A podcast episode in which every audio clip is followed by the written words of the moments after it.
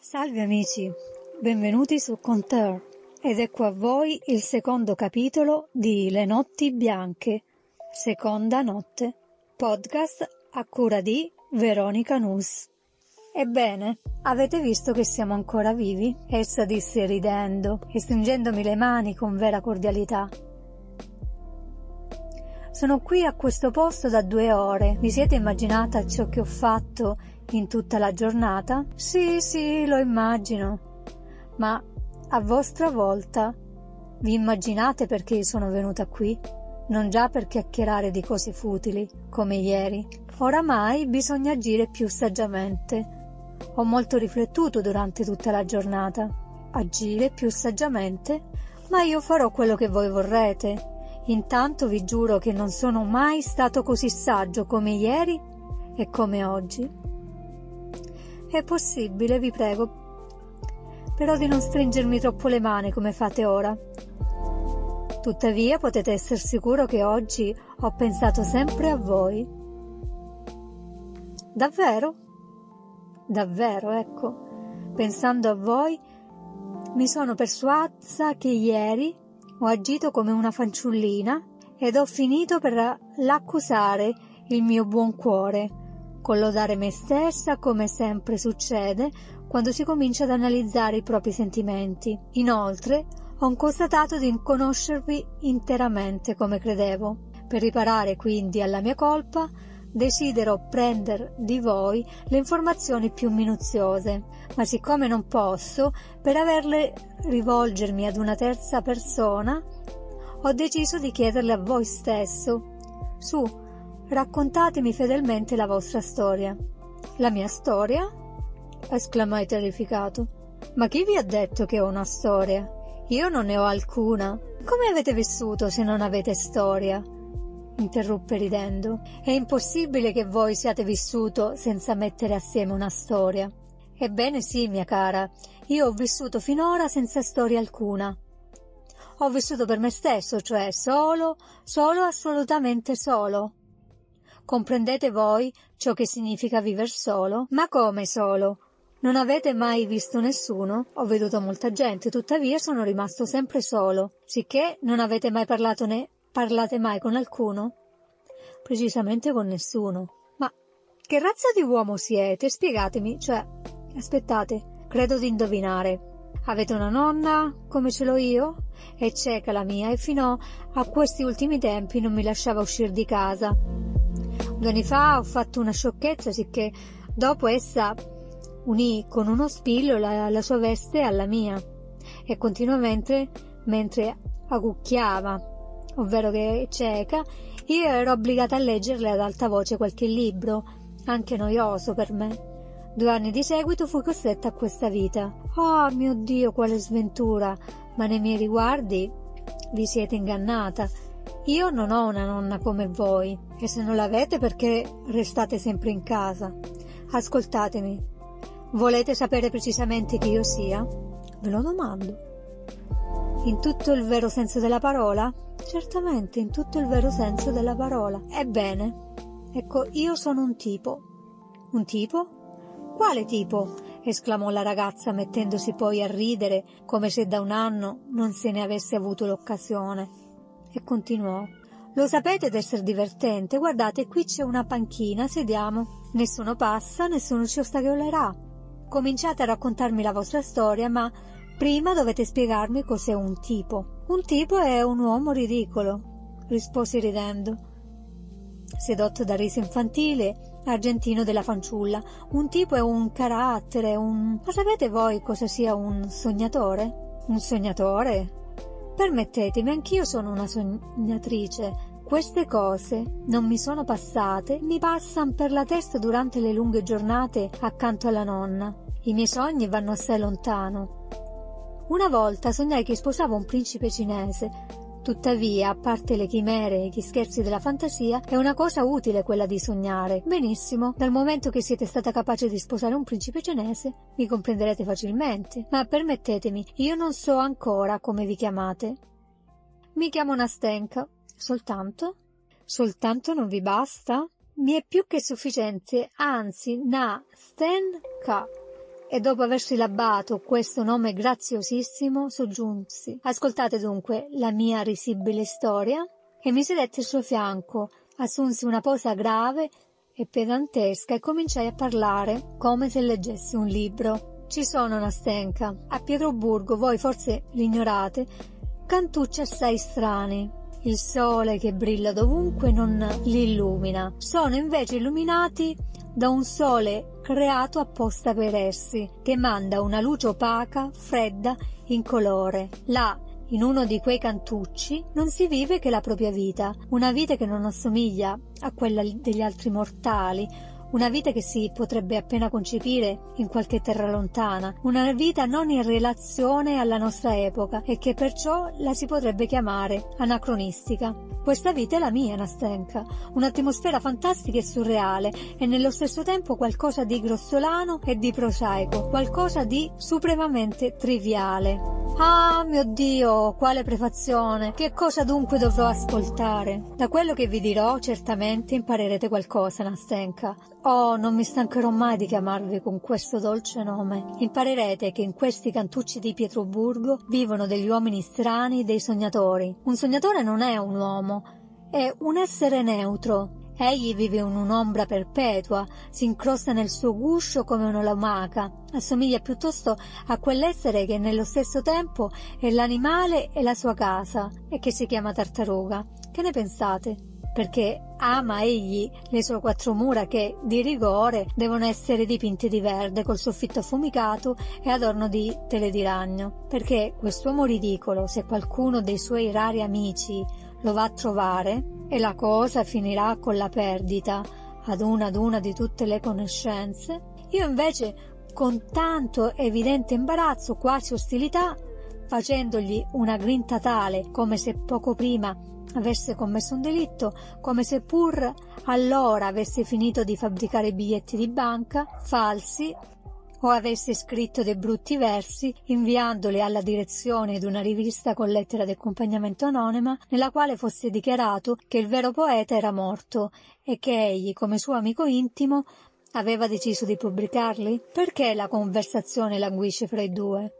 Perché l'amico che è venuto all'improvviso non riesce a trovare una parola gaia, perché non ride, mentre in altre circostanze ride molto volentieri, giacché gli piacciono tanto il riso quanto le parole allegre, le conversazioni sul buon sesso e su altri argomenti di vita spensierata. Perché infine quel visitatore, che probabilmente è una conoscenza di recente data, diviene tanto imbarazzato da irrigidirsi con tutto il suo spirito, ce ne ha di spirito, nel riguardare il volto congestionato dell'ospite che ha perduto il filo del discorso e ha quasi smarrito la ragione nello sforzo titanico, benché inutile, di rendere piacevole e interessante la conversazione?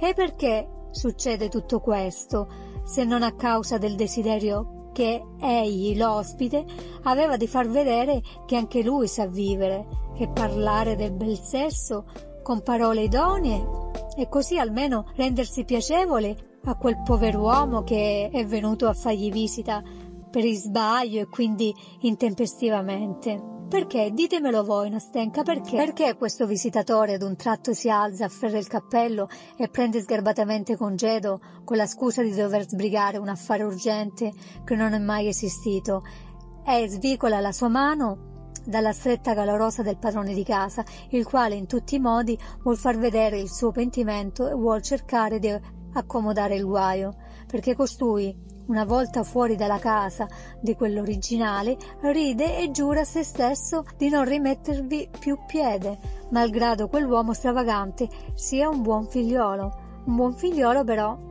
che non può rifiutare alla propria fantasia un piccolo capriccio. E perché paragonerà la fisionomia del suo interlocutore di poco prima con quella di un gattino disgraziato, sciupato, maltrattato, offeso in ogni modo da cattivi ragazzi? Com'è che il gatto è poi riuscito a nascondersi ai loro occhi, finalmente rifugiandosi sotto una sedia al buio e là Ora è quasi obbligato a rizzarsi, ad arruffare il pelo, ad annusare e a lavare il suo piccolo muso offeso con le due zampette e molto tempo dopo ancora a considerare la natura d'intorno.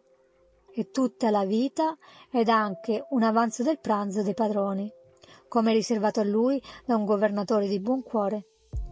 Vediamo, interruppe Nastenka, che mi aveva ascoltato con sorpresa e con gli occhi e la bocca spalancati.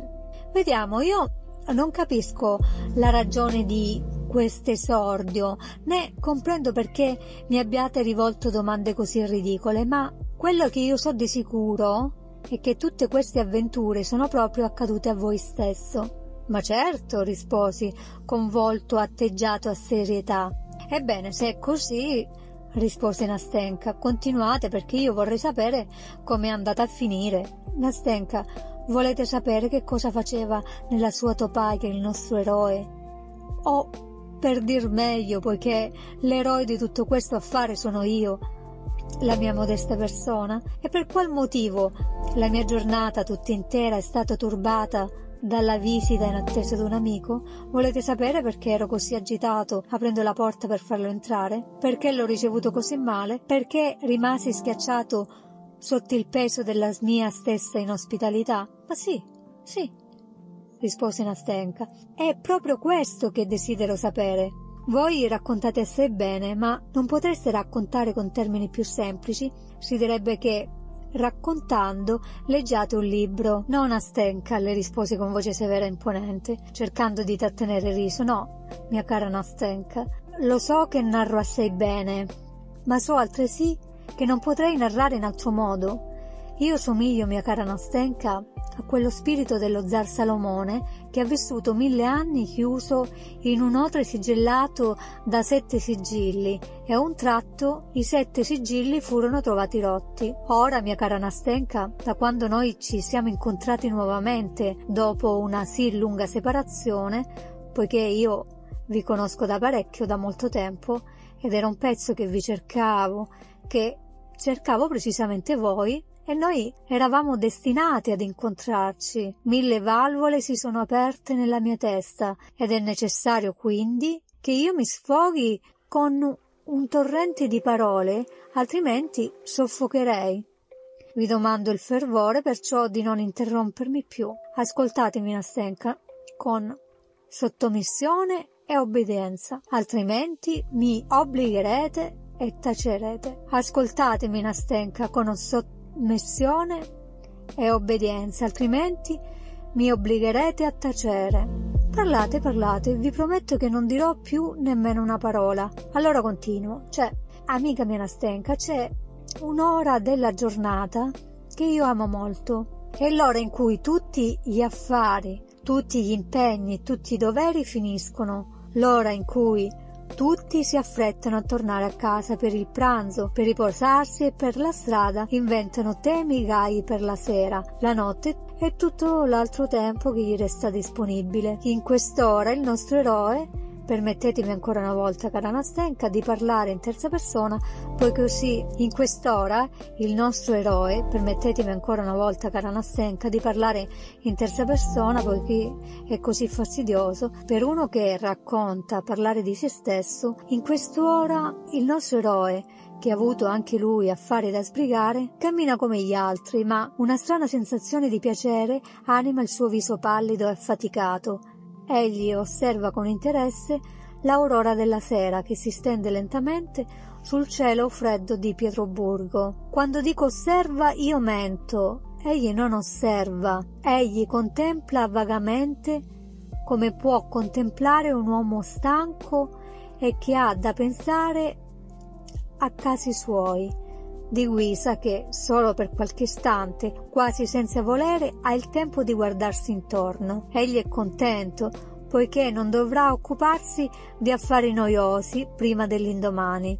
Egli è contento come uno scolaro appena uscito di scuola, che corre ai suoi giochi preferiti e alle sue scorribande birichine. Guardatelo, Nastenka. Voi non ci metterete molto tempo a constatare che la gioia ne ha sensibilmente eccitata l'immaginazione e ha agito beneficamente sui suoi nervi deboli e scossi. Ecco, egli sta pensando a qualcosa. Voi forse supponete che egli pensi al pranzo oppure alla sera che sta per giungere, che cosa guarda? Forse quel signore dall'aspetto rispettabile che saluta artisticamente la dama che passa mollemente adagiata sui cuscini soffici di una vettura ad otto molle tirata da due cavalli di razza? No, Nastenka.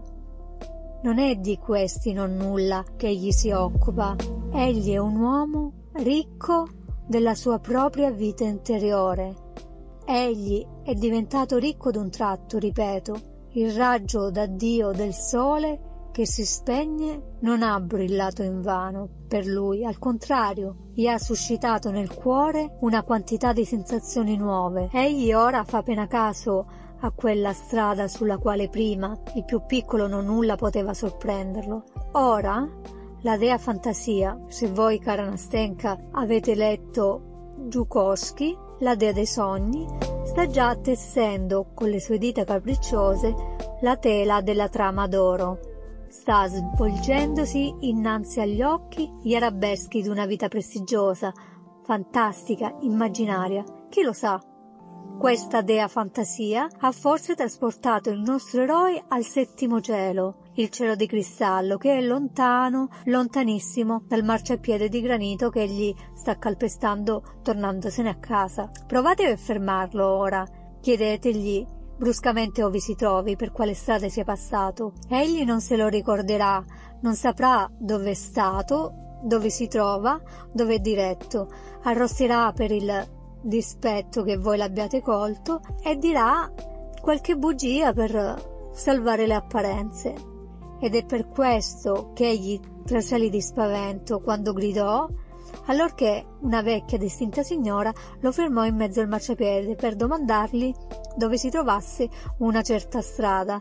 Egli, tuttavia, col volto arcigno, continuò a camminare, accorgendosi appena che più d'un passante sorride nel vederlo, che si rivolta per tornare a guardarlo e che una bambina, dopo essersi allontanata da lui con sgomento, quasi ora torna sui suoi passi e ride guardandolo. Ride per i suoi occhi spalancati, per l'espressione contemplativa del suo volto e per il gesticolare che fa con le mani. È sempre la stessa dea fantasia che trasporta nel suo volo giocondo e la vecchia distinta signora, i passanti curiosi, la bambina che ride e i contadini che mangiano sulle barche del fiume Fontanca. Ebbene, supponiamo che proprio sulla riva di quel fiume passi il nostro eroe. La fantasia, coi suoi scherzi, ha invischiato tutto e tutti nel suo canavaccio lucente, come le mosche nella ragnatela, e l'uomo strano rientra a casa senza accorgersene desina senza accorgerne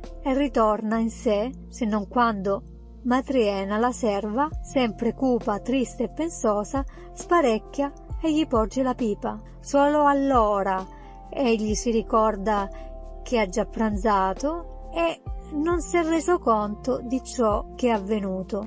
La sua immaginazione è sovreccitata, una nuova vita brilla dinanzi ai suoi occhi con affascinanti prospettive, un sogno nuovo, una nuova felicità gli appaiono. In altri termini, Egli ha ingoiato una nuova pozione di quel veleno raffinato e dolcissimo che si chiama sogno. Che cosa gli importa della vita reale? Secondo il sognatore, noi altri, mia cara Nastenka, viviamo una vita pigra, lenta, molle. Secondo lui, noi siamo così scontenti del nostro destino, tanto scontenti che la vita in noi languisce e poi in verità tutto fra noi è freddo, a prima vista triste, quasi risecchito, povera gente, pensa il sognatore. Non vi sorprenda Nastenka che egli abbia di questi pensieri. Oh, se voi poteste intravedere gli spettri magici che capricciosamente, incantevolmente, illimitatamente gli appaiono dinanzi come in un fantastico quadro animato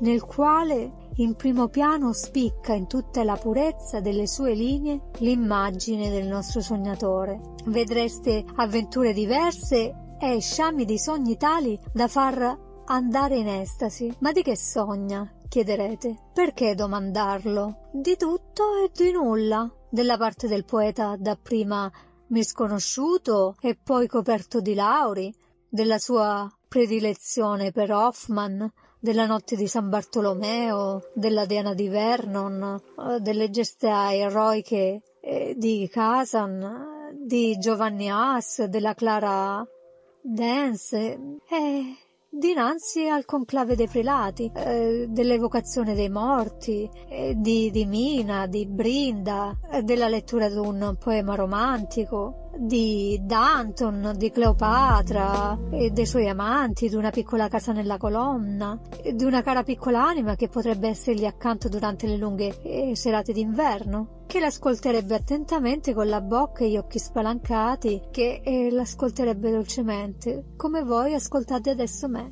mio caro piccolo angelo. Nona Stenka, che importa ad un tal voluttuoso pigrone questa vita, che noi due pur tanto desideriamo? Il sognatore pensa altresì che questa vita è una povera vita meschina. Nello stesso tempo gli sorge il sospetto che per lui forse verrà giorno in cui suo suonerà un'ora triste e sarà quando preferirà dare tutti i suoi anni di sogni per un bel giorno di questa vita meschina che egli è costretto a vivere e li darebbe non per la gioia, non per la felicità, ma per quest'ora di tristezza e di dolore. Ancora non è giunta quell'ora minacciosa. Egli non desidera nulla. Egli è al di sopra di tutti i desideri. Egli può tutto. Egli è un re, il creatore della sua propria vita, e torna a ricrearla in ogni istante sotto l'imperio della sua volontà. Questo mondo fantastico e favoloso si organizza con tanta facilità e con tanta naturalezza. E tutto questo sarebbe soltanto fantasia? Si crederebbe in certi momenti che tutta questa vita non fosse solo eccitazione dei sensi, miraggio, inganno dell'immaginazione, ma qualcosa di effettivamente esistente, di vero, di reale. Perché ditemi Nastenka, perché ora tutto il suo essere è preso dalla soggezione? Perché provocato da qualche stregoneria o volontà sconosciuta, gli si accelera il polso e sgorgano lacrime dagli occhi del sognatore. Perché le sue pallide e umide gote diventano rosse fino a bruciare? Perché egli è preso d'un tratto da un'effabile sensazione deliziosa che invade tutta la sua esistenza. Perché notti intere insonni trascorrono velocemente in pochi istanti di gioia infinita e di piene felicità. E quando l'aurora illuminerà d'un raggio roseo l'invetrati dei palazzi e l'alba rischiarerà con i suoi bagliori fantastici la camera livida di lui, come avviene da noi a Pietroburgo? Perché allora il nostro sognatore stanco, spossato, si getta sul letto e si addormenta con l'animo intorpidito dall'estasi, turbato e con un dolce e nello stesso tempo penoso dolore nel cuore? Guardatelo e ve ne convincerete. E credete proprio, guardandolo, cara Nastenka, che egli in realtà non abbia conosciuta colei che ha amata nel suo sogno folle? È possibile che egli non abbia veduta altro che in quelle visioni affascinanti e che quella passione l'abbia solo sognata? Non è forse vero che han passato insieme, fianco a fianco, tanti, tanti anni della loro vita, soli in due, trascurando l'universo intero e mettendo ciascuno il proprio mondo, la propria vita in comune con quelli dell'altro? Non fu essa forse che all'ora del distacco, singhiozzando e disperandosi, gli si abbandonò sul seno, senza udire la burrasca scatenarsi sotto il cielo fosco, senza udire il vento che strappava e portava via le lacrime delle sue ciglia nere? È possibile che tutto ciò non sia stato che un sogno? Ah, convenite, Nastenka, per forza ci si rattrista, ci si confonde, si arrossisce come uno scalaretto colto a rubare una mela nel giardino del vicino, quando inaspettatamente un vostro amico alto, ben piantato, giocondo, chiacchierone, busserà alla vostra porta ed ascolterà, busserà alla vostra porta ed esclamerà, come se nulla fosse, eh, amico mio, vengo in questo momento da Pavlovsk. Mio Dio, il vecchio conte è morto, la felicità insperata sta per venire.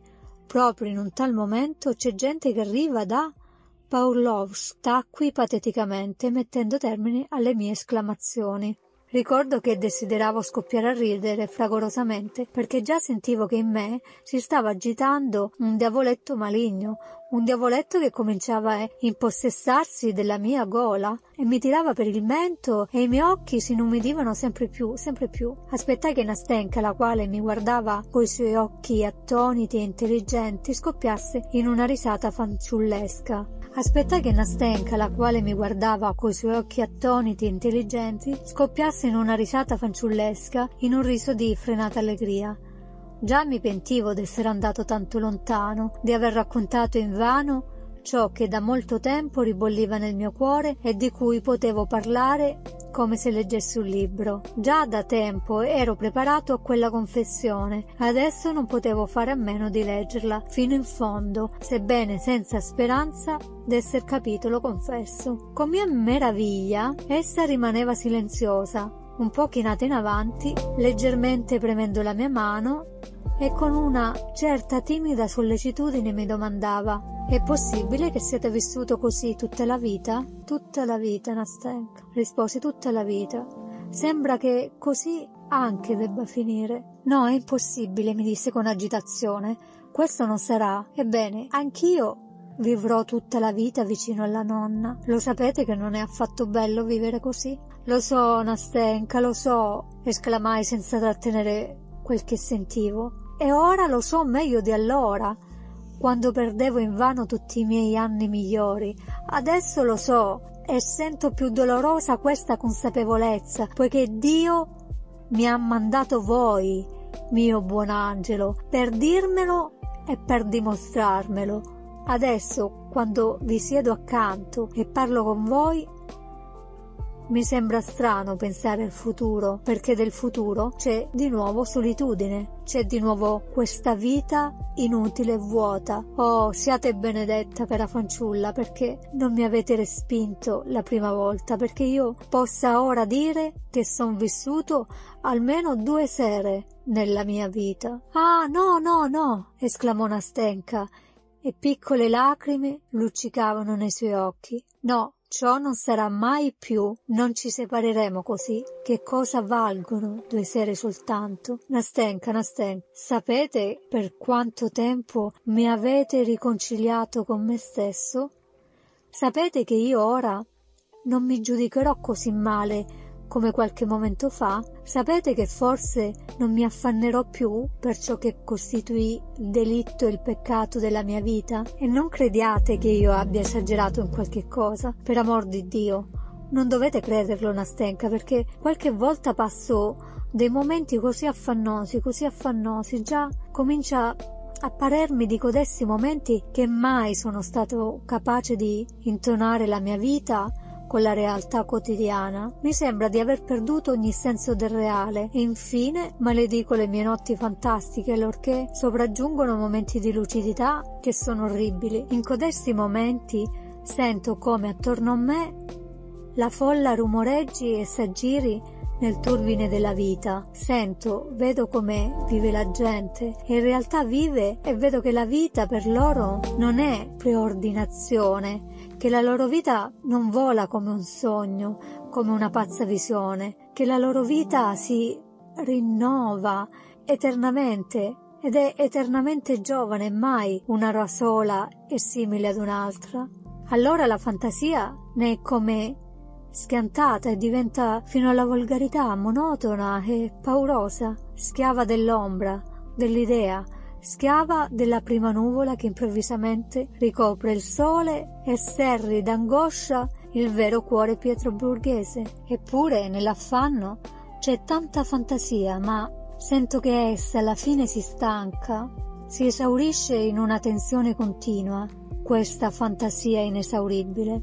Ecco perché, divenuti uomini, abbandoniamo ideali di prima. Essi si infrangono, si frammentano in polvere. Se non c'è un'altra vita bisogna pur costruirsela con questi frammenti. Ma l'anima implora e vuole qualcos'altro. E invano il sognatore fruga nella cenere dei suoi vecchi sogni, cercandovi qualche scintilla da cui risuscitare un nuovo fuoco, per scaldarvi il cuore infreddolito, per farvi risorgere tutto ciò che prima era così caro, che commuoveva l'anima, che faceva ribollire il sangue, che strappava le lacrime dagli occhi e che ingannava così pomposamente.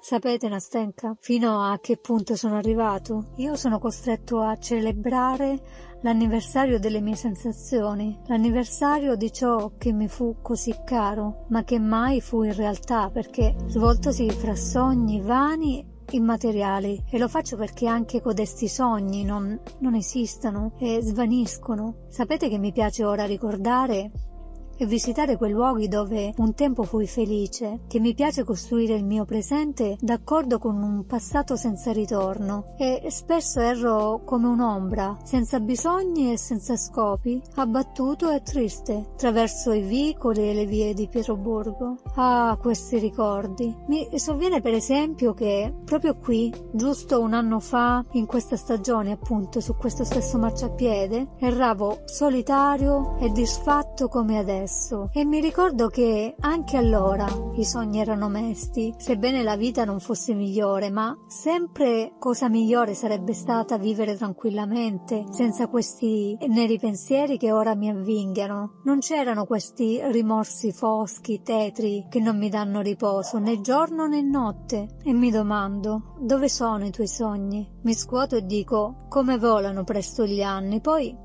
ancora mi domando, che cosa hai fatto in questi anni? Dove hai seppellito il tempo migliore? Sei vissuto o no? Guarda, mi dico, guarda, come nel mondo tutto si raffredda, Altri anni passeranno e verrà con loro la tetra solitudine, verrà la vecchiaia tremolante sulle grucce quindi l'angoscia e la tristezza. Impallidirà il mondo della fantasia, intristiranno, appasseranno i tuoi sogni e si disperderanno come foglie gialle dagli alberi. Oh Nastenka, sarà ben triste rinascere solo, affatto solo e non aver nulla da rimpiangere, niente, assolutamente niente, perché tutto quello che ho perduto, tutto, tutto, era niente, era uno stupido zero tondo, non era che un sogno. Oh, non muovetevi, a pietà di più, esclamò Nastenka asciugandosi le lacrime. Adesso è finito. Adesso saremo in due. Adesso, malgrado tutto, malgrado tutto quello che potrebbe accadermi, noi non ci separeremo mai. Ascoltate, io sono una ragazza semplice. Ho studiato poco, benché la mia nonna mi abbia dato un maestro, ma davvero io vi capisco, perché tutto quello che mi avete orora detto, io stessa l'avevo già vissuto fino in fondo. Quando la nonna mi teneva attaccata sempre al suo vestito, certo io non so raccontarlo così bene come l'avete raccontato voi, io non ho studiato, aggiunse timidamente, perché sentiva sempre una certa deferenza per il mio discorso patetico e per il mio stile, ma sono molto contenta che voi vi siate aperto completamente a me. Adesso vi conosco interamente, interamente vi conosco. E sapete poi, anch'io vi voglio raccontare la mia storia senza nascondervi nulla. Ma dopo datemi un consiglio. Vi impegnate a darmi questo consiglio? Nastenka, risposi io. Io non sono mai stato un buon consigliere e davvero mai un consigliere intelligente. Adesso però vedo che se noi due vivremo sempre così, sarà certo assai bene e ognuno darà all'altro tanti buoni consigli. Su, mia cara Nastenka, quale consiglio volete? Ditemelo subito. Sono così allegro, felice, coraggioso e ben disposto che non avrò bisogno di farmi prestare le parole. No, no, no, no, soggiunse Nastenka, ridendo. Mi occorre soltanto un consiglio, un consiglio intelligente, ma anche un consiglio cordiale, fraterno, come se mi amaste già da un secolo. Sia Nastenka, sia pure esclamai con entusiasmo, e seppure vi avessi amata da tanti anni, non vi amerei più di adesso. La vostra mano, disse Nastenka. Eccola, dissi io, dandole la mano. Ed ora ascoltate la mia storia. Il secondo capitolo della Notte Bianca, seconda parte, finisce qui. Vi aspetto nella prossima puntata con la storia di Nastenka.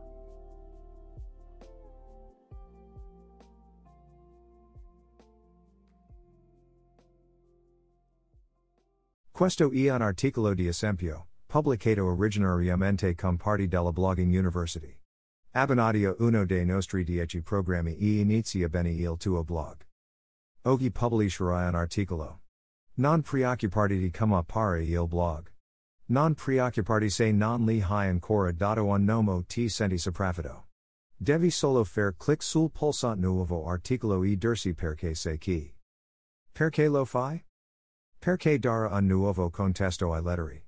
Di cosa vuoi parlare? Perché dovrebbero leggere il tuo blog? Perché ti aiuterà a le idee e cosa ti piacerebbe realizzare con il tuo blog. L'articolo può essere breve o lungo, un'introduzione personale alla tua vita o una dichiarazione d'intenti tipica de blog, un manifesto per il futuro o un semplice schema dei tipi di cose che speri di pubblicare. Per aiutarti a iniziare, ecco alcune domande. Perché stai scrivendo su un blog pubblico, invece di tenere un diario personale? Di quali argomenti pensi che scriverai? Con chi ti piacerebbe connetterti tramite il blog? Se il blog avrà successo nel corso del prossimo anno, quel scopo speri avrai raggiunto? Non sei incatenato in nessuna di queste cose, uno degli aspetti meravigliosi dei blog e il modo in cui si evolvono costantemente a mano a mano che impariamo, Cresciamo e interagiamo con gli altri, ma e beni sapere dove perché hai iniziato e formulare i tuoi obiettivi potrebbe ispirarti qualche altro articolo. Non riesci a pensare a come iniziare? Scrivi la prima cosa che ti viene in mente. En lamont, autristi un libro che amiamo sullo scrivere, dice che devi darti il permesso di scrivere una prima bozza scadente. En fa esattamente il punto, inizia a scrivere e preoccupati di modificarlo solo in un secondo momento. Quando sei pronto per pubblicare, assigna al tuo articolo de tre song tag che descrivono il focus del tuo blog, scrivere, fotografia, fiction, genitorialita, cibo, automobili, film, sport, qualsiasi cosa. I tag aiuterano la persone che si interessano di questi argomenti a trovarti nel lettere. Assicurati che uno dei tag sia zero to hero, in modo che anche altri nuovi blogger possano trovarti.